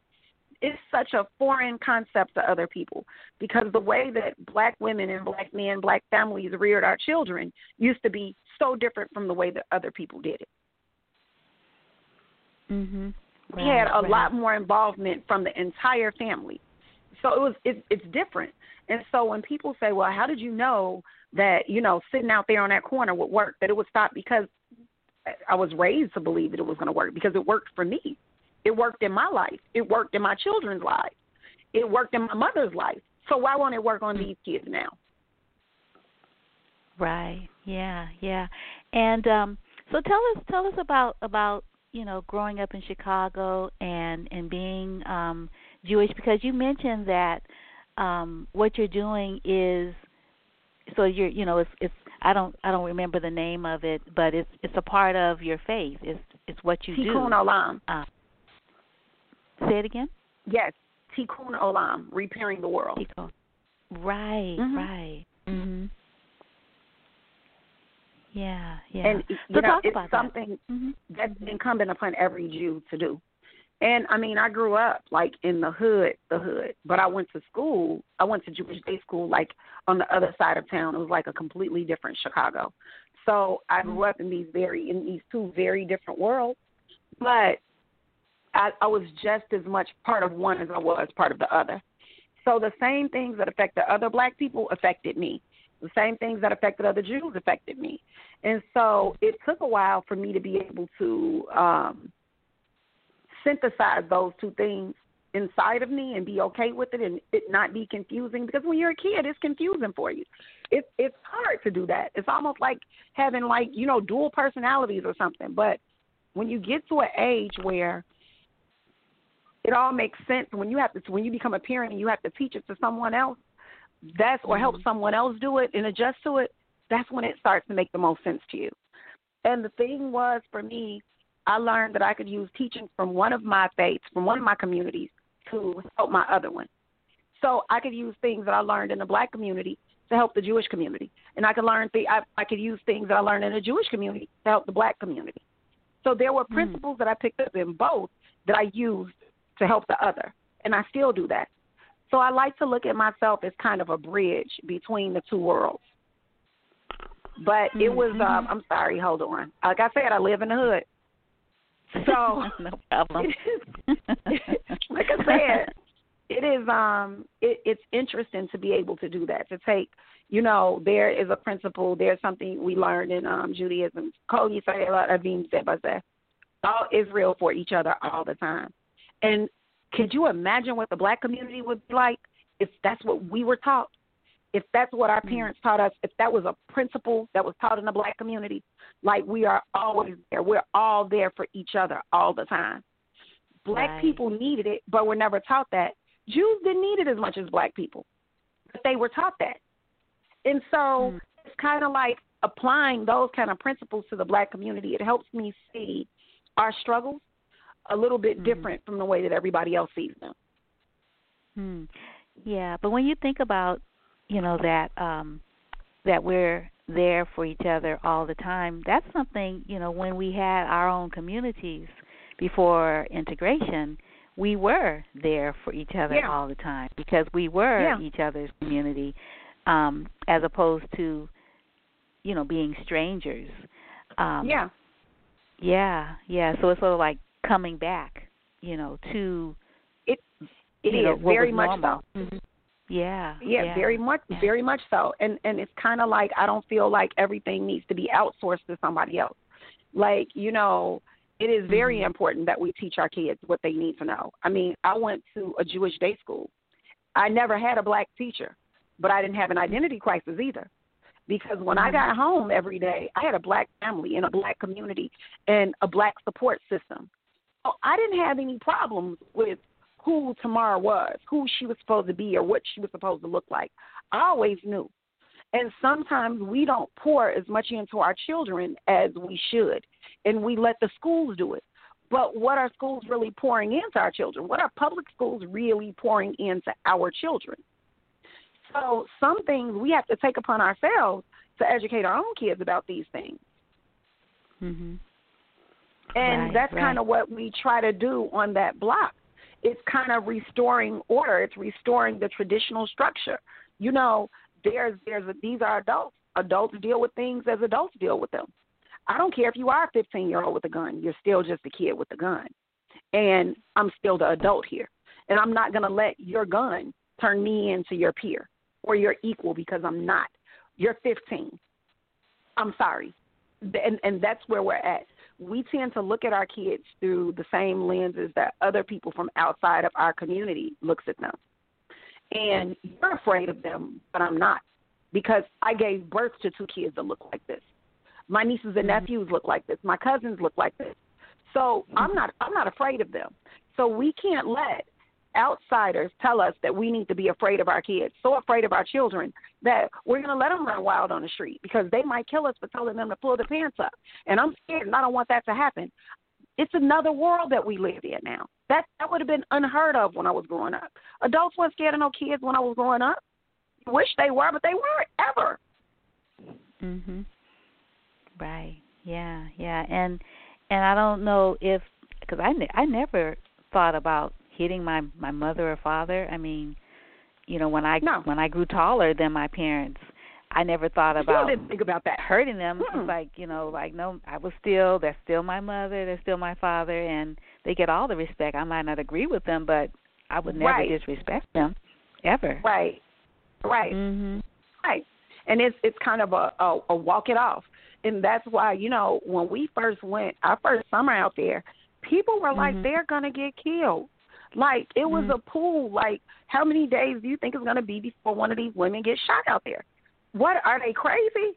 And I just did not want to believe that every mother, a grandmother, a aunt, somebody tried to raise these kids, just like I tried to raise my kids the best I could.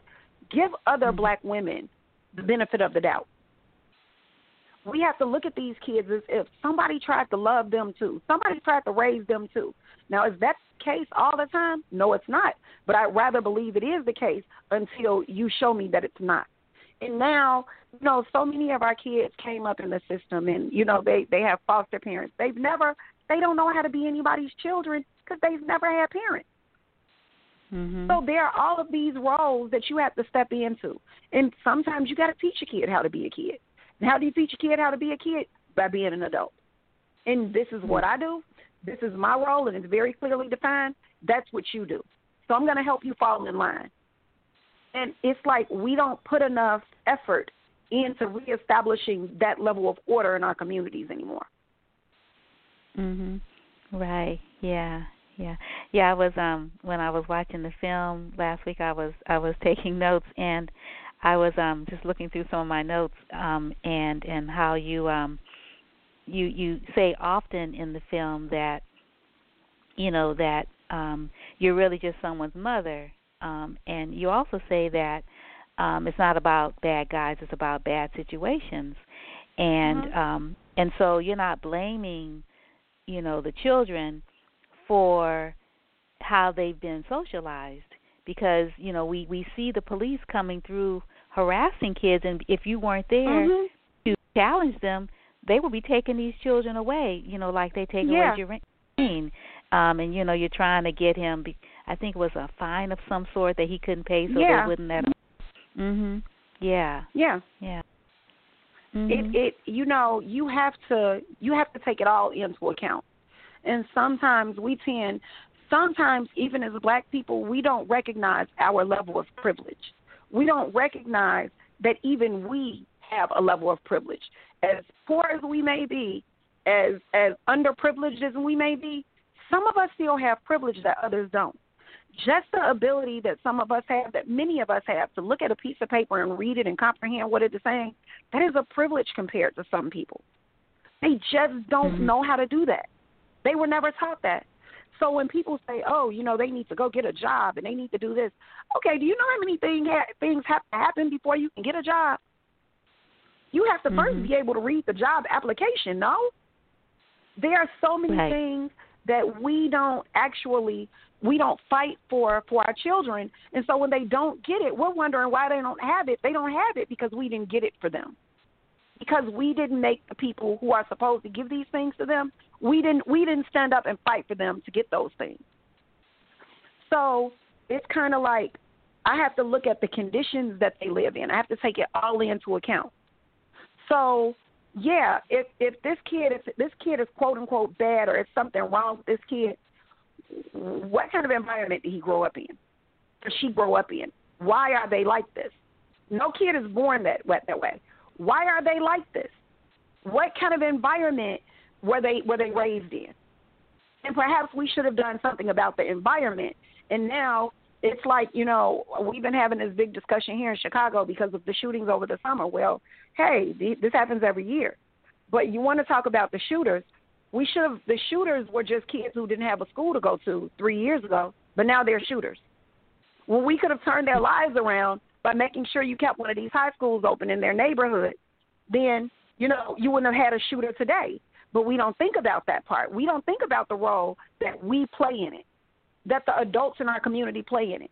It is our job to go out and make sure our kids get things they need to grow, be productive members of society, but we don't do it. And then when they don't have it, we blame them for not having it instead of ourselves for not getting it for them, not providing it. Mhm. Right. Yeah. Yeah, I was thinking about um, you know, when um when you intercede when these uh little bitty babies like 4 years old, 3 Four years, years old, old. um yeah, yeah, you know, the police have them for taking water, but they have them in cages, you tell us. Um, Yeah. you know, when before you were able to get them to release them to you. Um and just the whole idea like how would a 3-year-old, you know, like get the idea to take some water out of you know a vehicle Exactly. um yeah yeah yeah because it's not it's not something that's intuitive. It's something that is learned. Mhm. How did a four year old learn how to break in a car? A four year old. Exactly. Like mm-hmm. how? Right. Like I have shoes that are older than four years old. Like you know, are you serious? and, mm-hmm. and it's kind of like you know we have to pay more attention to those kind of kids in our community because who do those kids grow up to be if we don't intervene now? Mm-hmm. If we don't right. do something to change the trajectory of their lives, who do they become? They become the shooters that we're complaining about in 10 years. Mhm. Yeah, yeah. So, um so tell us about, you know, the the block. Like where is it in Chicago and um you know, it's you know, since I mean, we we as we were watching you know the film we see it you know literally transformed you know and and i like it when you you tell this child like you know children don't sit down yeah you don't stop there with me? Like i mean that's that's how i grew up. You did not you did not come sit with your with your parents or your aunts and Mm. uncles or something when they had company. Did nobody come here to see you older ain't nobody came to see you. What are you doing here it just was it was a definite like kids should be seen, not heard, and not seen all that often either, to tell you the truth. But that is how it used to be. Kids did not get into adult conversations. We didn't we're not peers. We're not. We're not. So you won't sit here and listen to my conversation. You definitely won't have any input in it. So it is it is just you know, and sometimes, you know, on that block in, in, in those kind of places, sometimes mothers who are my age, older mothers, have to teach young mothers how to mother their kids. You can't tell Mhm. them, oh no, you don't do this and you don't do that and you're doing this wrong. You just show them. You show them. Mhm. You show them how to do it because maybe no one ever showed them how to do it. So it's not like I have to tell people, oh no, you know, you shouldn't let your kids do that. It's just not allowed over here. Now, are you going to ask me why it's not allowed? Because I'll explain it to you. And this is how you go about having an impact, having a, a, a broader impact on the most people around the neighborhood. Can't be judgmental. You have to be there. You have to take it for what it is, and you have to change it in the ways that you can. That's what you have to do. And it's not telling people that they're living wrong or they're doing, you know, whatever they're doing the wrong way. All you do is live the way you live. And if somebody says, you know what, I like her, I like how she does things, I'm going to start doing things like that a little bit more. Mhm. That's how we, that's how you effectively parent a whole community through Right. example. And so the the block is just it's just like every it's, just, blocks like this everywhere, all over America, in every major city is blocks like this. And I'm not even just gonna say major cities. I'm gonna say even when I go to Mississippi, when I go visit with my family in rural Mississippi, it is still black people. Black people in the north and the south have a lot of the same ways, and they think a lot of the same ways because the same oppression that the same oppression that they live with, we do. The same things that make them poor make us poor. The same conditions they live in, we live in. It's just we live up the country. That's it. We live in a different part of the United States, but we're still poor. We still our schools are still terrible. It's still high blood pressure and heart disease and everything here too. Mm-hmm. So it's kind of like basically wherever I go, I've met people like the people on my block all my life. I've known those kind of people all all of my life. I'm related to them. Those are my cousins and my aunts and uncles and my brothers and sisters. That's who they are. Because I see so much of my struggle in them and and the block that I grew up on and the block that I sit on every day. And I'm sure anywhere we go, I think that's why this movie resonates with with so many people from you know major urban cities because hey, I recognize this block. I grew up on a block like this. And can you imagine what it Mhm. would have been like if somebody would have came along and did something like this on the block that I grew up on? Right. Yeah. Yeah. And that's the thing. And- it can be done anywhere. Mhm. Mhm. Yeah, yeah. And it's just so wonderful, you know, to see um, you know, you're there in inclement weather and also when the sun is shining, you know, you've got a tarp but Mhm. you out there. Um Yeah. and with the consistency of it, I think you mentioned that to be there like people can can can rely on it. um, you know that you all are going to be present. You know, you are going to be there, and then you know some of the other mothers. You know, your your good friend. I think she's a school teacher as well. Yeah, and Kendra. Uh, mm-hmm.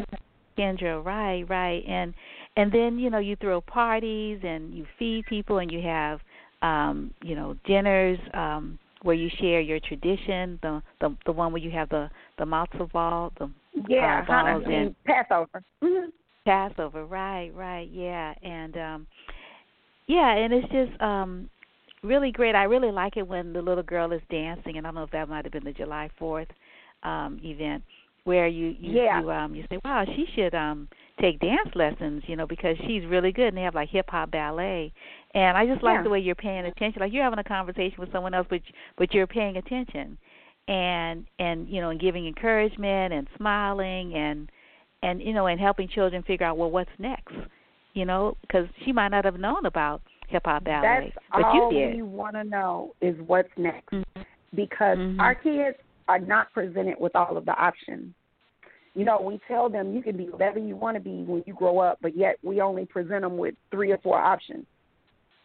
You know, Mhm. and it's kind of like it's it's up to every other kid can discover that for themselves. Our kids, we kind of steer them to what we feel like is the good job or honorable profession, and other people just don't don't really do that. And it, it's kind of like you know you might have a kid that can draw really really well, and we'll tell him that that's a hobby, but he should get a real job. Like he should maybe go drive the bus, or and there's nothing wrong with that, but go do something else. That's not a real job, but it is. There are there are other people who make great livings being animators, um, or or you know artists. Just, people make livings doing that. We don't we don't allow our kids to do that though. We don't we Mhm. don't give them the freedom to do that. That's not a real job. That's not a serious job, and it is. Mhm. If it was if it, it's what makes them happy, yeah, we want them to do that because if you if it, if you're happy doing it, if you love doing this, you'll excel at it, and that's what we really want. Mhm. Right. So I encourage those kids every day. We do something different on the block. Like it, you just never know. It can be a neurosurgeon, or one day it was circus camp, and it was you know teaching kids how to be clowns and do circus tricks and whatever it Mhm. is that we feel like um, will expose kids to anything. Like we, you, you want to be a lawyer? Do you want to be a you want to be an astronaut? If we can get an astronaut to come to the block and talk to kids without being astronauts, yep, you can come. We Mhm. welcome it all. We we welcome anybody. We welcome all of that. All of these different different people from different all different walks of life. People from outside of that bubble, from the bubble that neighborhoods like this are sometimes in. Mhm. Oh, that's we want really kids great. to know there's another world out there, past this Mhm. this four blocks. Yeah. Right. Yeah, yeah, and then you also tell her that she's a pretty girl, you know, a pretty black girl, Yeah. and that's really nice Yeah. too. Yeah, really, really positive. I mean, you know, there is discipline, there are consequences when, you know, children, um, you know, don't, um, you know, follow the rules. Um, and I don't remember they can't exactly. come back that day. They can't Right, come back. right. Like you, you have to sit a day out. You don't get to be here. Mhm. You don't get to be here. Mm-mm. Right, right. Yeah, yeah. Um, I wanted you to t- tell us a little bit about, you know, your backstory because we don't we don't get much of that. Um, I mean, I I really like the part of the um of the film when you go to um is it uh you go down south, is it South Carolina? Oh, North Oh, Carolina oh, and South. Carolina. Mhm. Mhm. Yeah. I'm in I'm in Um, North Carolina. Yeah. Right, right, and and that's I love that. I love when you sing. You have such a beautiful voice, and Oh, you know, you. like when you're when when you're there at you know your ancestors' grave, that is such Yeah. a beautiful moment. Yeah, and you know, and seeing your mother. So I was wondering if you could tell us a little bit about yourself, and we we meet your son, who I Yeah, thought you my right you said you were mother, you had a little kid. Was like you got a grown person. I don't have any little It's a- kids, and and Right. he has a sister that's older than him. So yeah, Oh, they I have people. Yes, I have. Pe- I know voters. that's, what I have. Yes. yeah, voters. I like that. yeah. Yep. That's what I have. I, I mean, like they are both pretty involved in everything that I do, though. Like I love Mm-hmm. that they feel like by them being Jewish too, like what we do is it's not just me um doing tikkun olam and me, you know, doing my duty as a Jew. It's them too, because Mm-hmm. they are responsible for their own spiritual well-being, for their own relationship with God. They're responsible for that at this age, so they take it very seriously. So we kind of do what we do for the same reasons, and I'm just glad that I don't have to necessarily worry about um what they're doing as much as other parents might have to worry about what their kids are up to or what they, you know, have going on because my kids are pretty much always around. I mean, and that's a good and bad thing at the same time. you know how that goes. So I mean, um, yeah, I I I, I just have those two kids and um my mom is really active in the organization as well.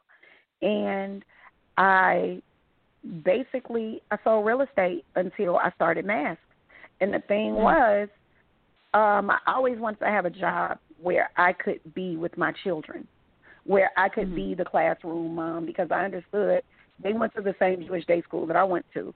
And the thing about it was, um, it was difficult for me sometimes understanding things, and I, I wanted to be, I wanted to be able to be there for them in a way that my mother couldn't because she has to work. And so I wanted to be able to be there when there were things that would happen in school that were, you know, confusing or they needed help or they, you know, just needed somebody to talk to about things that might have been going on who understood the dynamics of being in a situation like that. And I wanted to make sure I was going to be that mother. So um me and my kids always had a really close relationship. Like, you know, we we'll talk about everything and anything and I always wanted them to feel like we could do that. And when they got to be teenagers, it, it you know, they got driver's license and stuff like that. It's like, wait a minute, I don't know, you know, I need to know your friends. I need to know where you're going.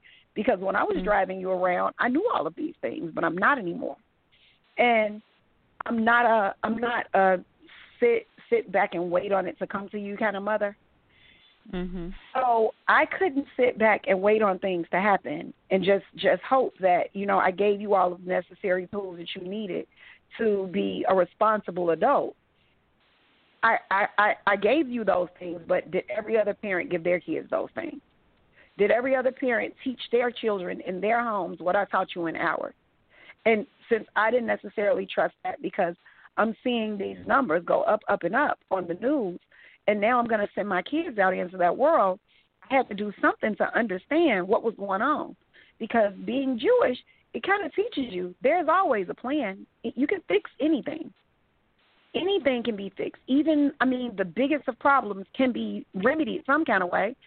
And so, if I look at something long enough, I think about it long enough, I'll figure it out. So the thing was, I couldn't. um It was, you know, kids getting killed, young people getting killed, young girls the same age of my daughter getting killed, young boys the same age as my son getting killed, and then moms my age started getting killed. Okay, so now we have a hmm. problem. Now we have to figure out what's going on out here.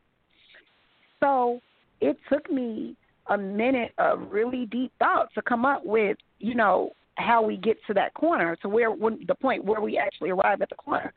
But hmm. I was determined to do something to figure this out because I had to save my kids. Because if I don't save my kids, who's gonna save them? Nothing Right. else was working. Mhm. So that's what it kind of that's that's how this all came to be for me. And so like my life, just the way I live my life, I I grew up in a house with my whole family, with my aunts, with my uncle, with my grandmother, with my cousins. It was always somebody there watching. It was always supervision. And it was always there were all of these different women with all of these different personalities. And everybody went about solving problems their own way, but they solved the problem every time. So the thing was, I employed just a lot of that, just a lot of those ideas and a lot of those strategies that they used, and this is what I came up with. Mhm. Right. So I mean, like that's pretty much like my background. It's like it, it's nothing really exciting, just just a mom. That's it. yeah, yeah, but I think I think it takes some courage because there are a lot of moms that have joined you, um, but Mhm. first, you know, you had to go sit there for the other moms Yeah. to join you. So you know that took some courage, and and I was just thinking, you know, how how you say in the film that you know this is a crack, you know, um, you know that you're Yeah. repairing. It's not a problem, and and you do acknowledge, you know, that people are afraid. Um, and uh and then and then later on you know when you go to um i don't know it's a synagogue i believe um the Mhm. ethiopian uh hebrew association and yeah, my temple. and Mhm.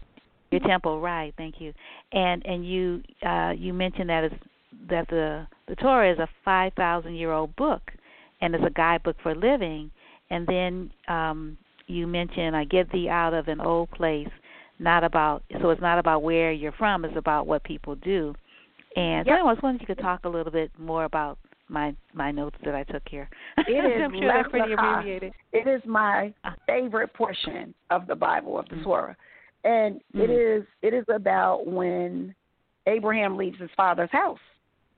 Mm-hmm. And the thing is, it's not just leaving your father's house; it's leaving the ideas.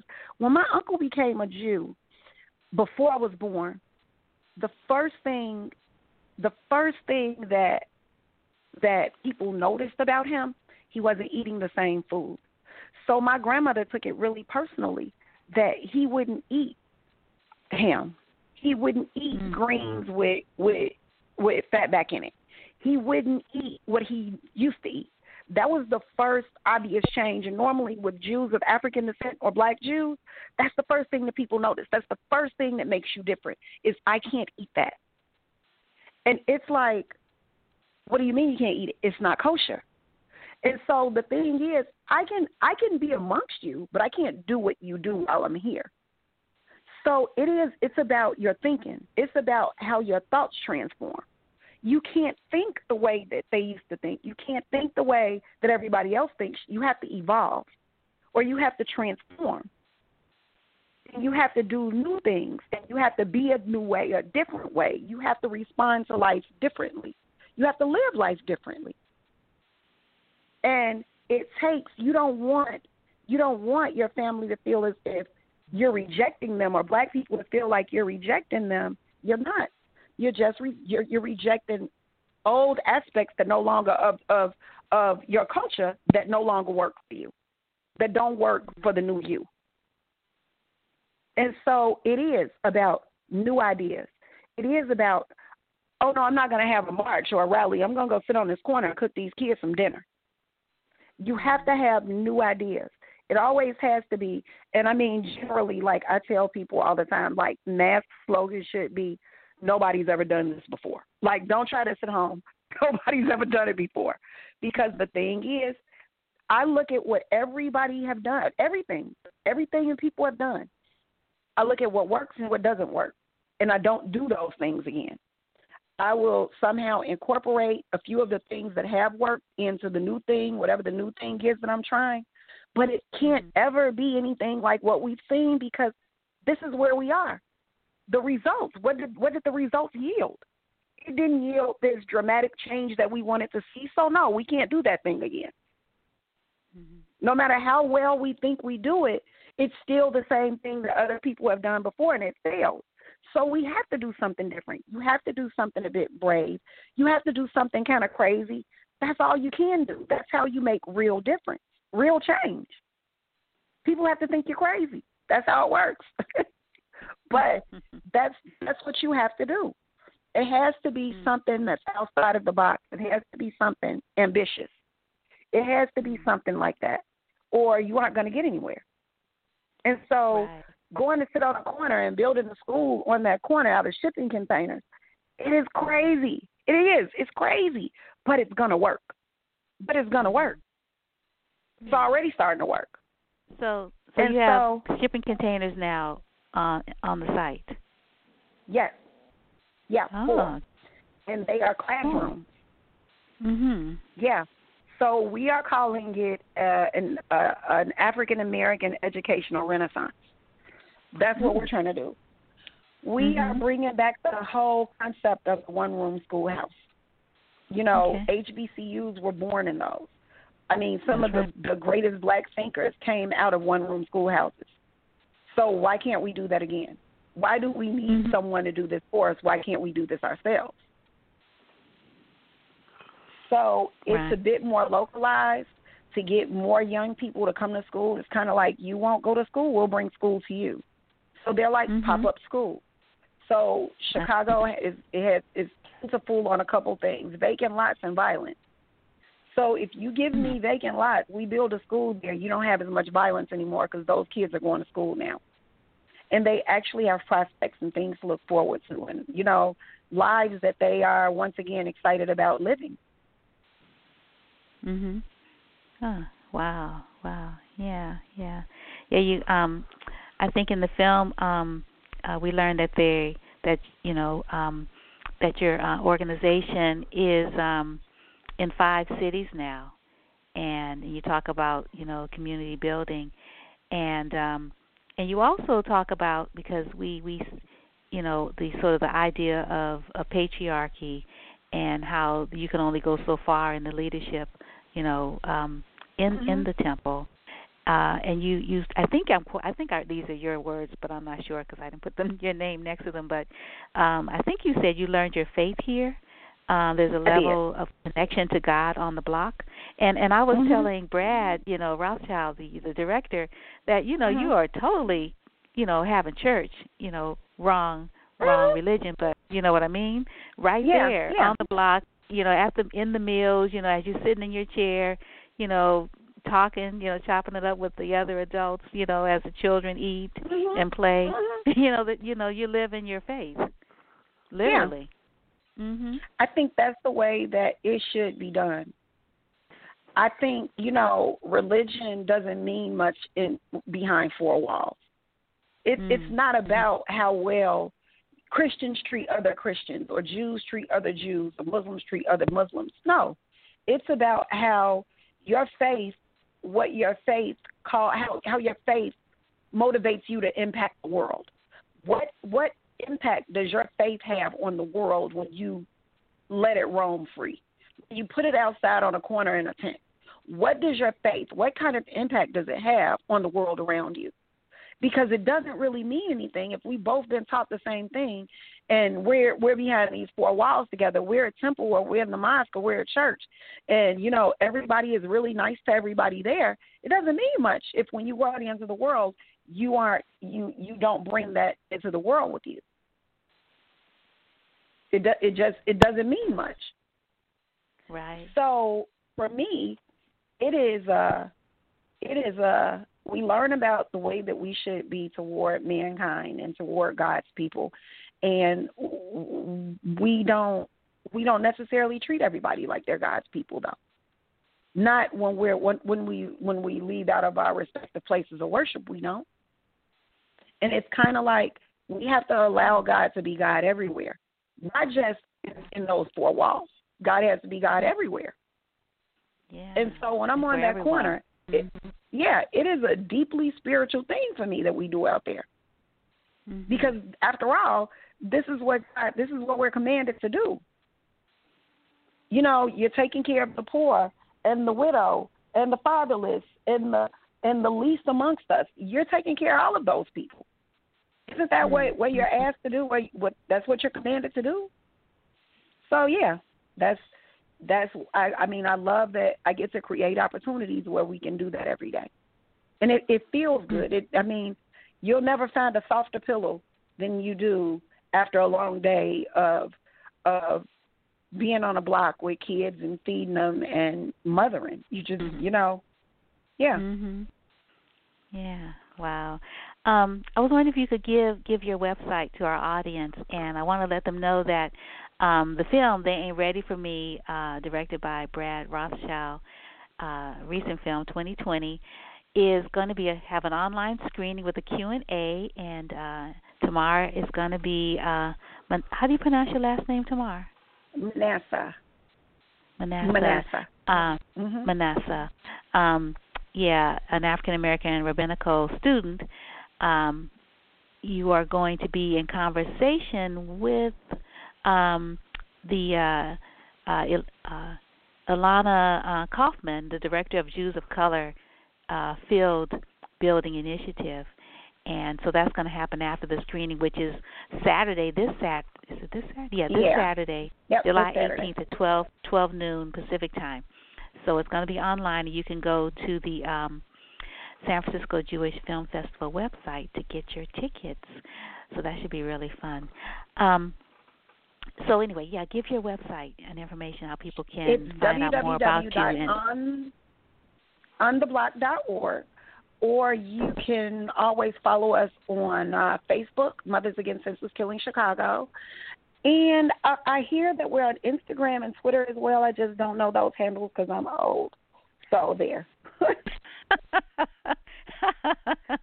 Yeah. Yeah. And um I want us to go back, you know, to Charlotte um in in conclusion um and and I want you to talk, you know, about about your grandfather and about communing with the ancestors and and you you write about you speak about blood crying out from the earth and and uh Robeson County, South Carolina and uh and you talk about how the past, you know, can hurt the future and you wonder about you know black children growing up in in this area and how how you know you could be crushed you know before That's why the you know, you monuments get a are coming to down bloom. now. That's Yeah, why we're exactly. seeing so many of the monuments being being Mhm. torn down now. Because this was Mhm. three years ago. Why weren't we taking them down then? And I'm saying it's not about the past, it's about the future. Like in the movie when Mhm. I mm-hmm. talk about how we got out of Egypt, but what if we never left? So there are Right. monuments to all of these Egyptians all around, even though they mm-hmm. enslaved us. What do you think that does to the future? It keeps them mm-hmm. enslaved. It keeps it keeps them. They always will have the idea of the hierarchy. They will always understand that they will never be the people who are immortalized in bronze and in stone in those sculptures, in those monuments. But the people who enslaved them would always be. That's something. There's something wrong with that. Mm-hmm. And like my grandmother, um, she passed away when I was ten, and my grandmother was. I mean, it's not a day that goes by that I don't think of something that my grandmother said or did. And honestly, I don't think that I would even be able to. MASK wouldn't exist if it wasn't for my grandmother.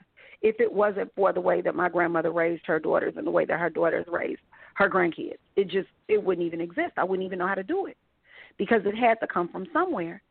And so um my grandmother talked a great deal about North Carolina, about Robeson County, because she was actually given up for adoption at that church, at that funeral, at that church that I talk about in the movie.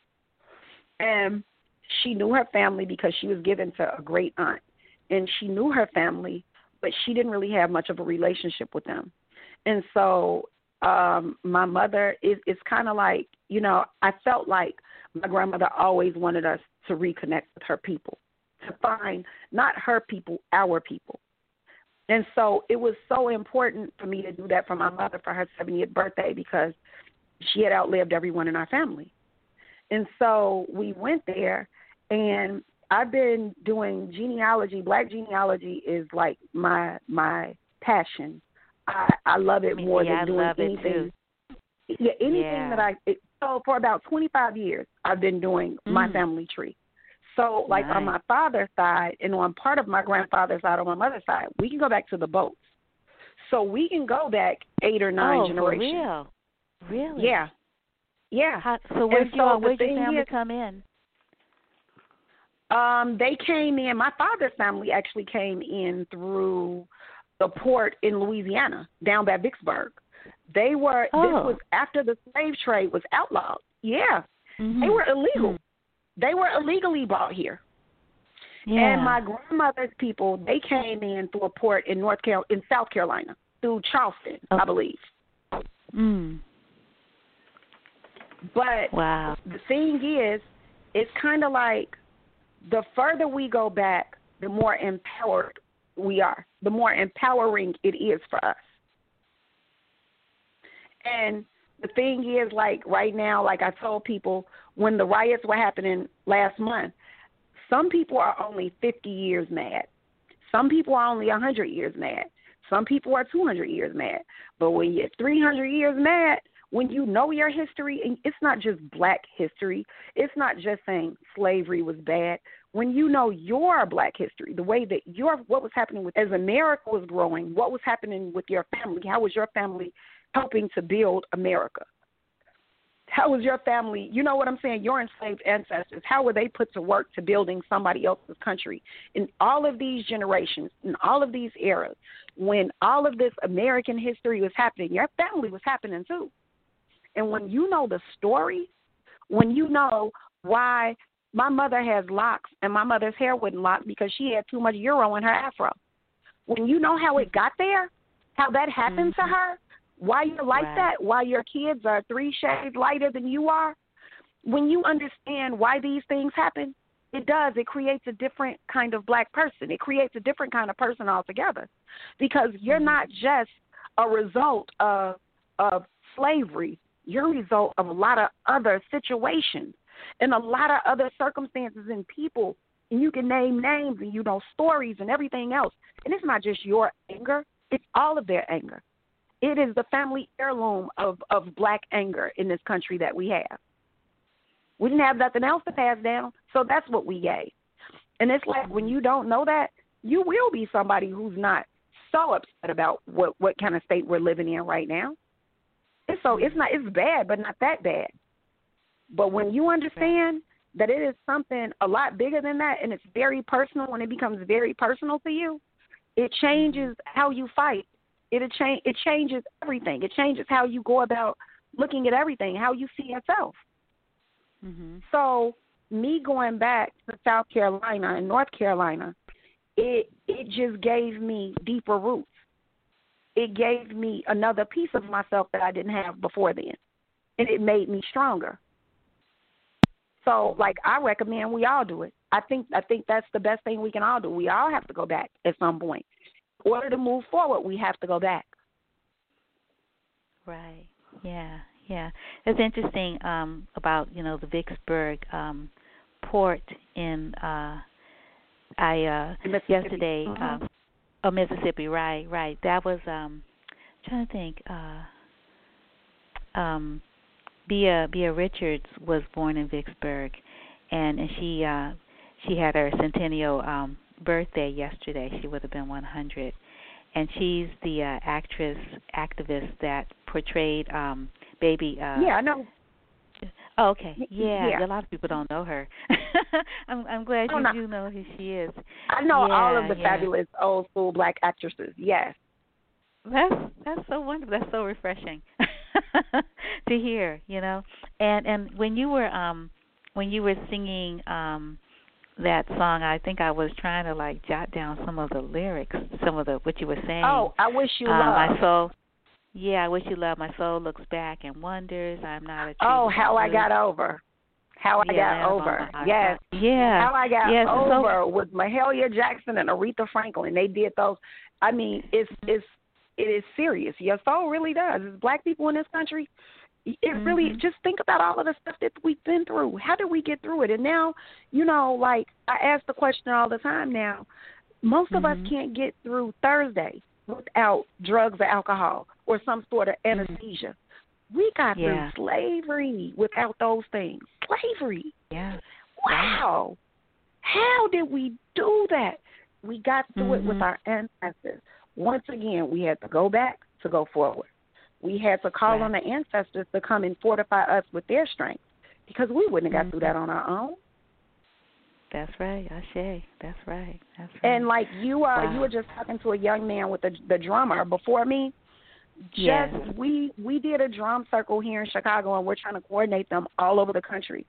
Every Mm. time we we were gonna we did the first one the weekend that um the president was speaking in Tulsa, and the thing is, it's time to call on ancestors now. This is above us.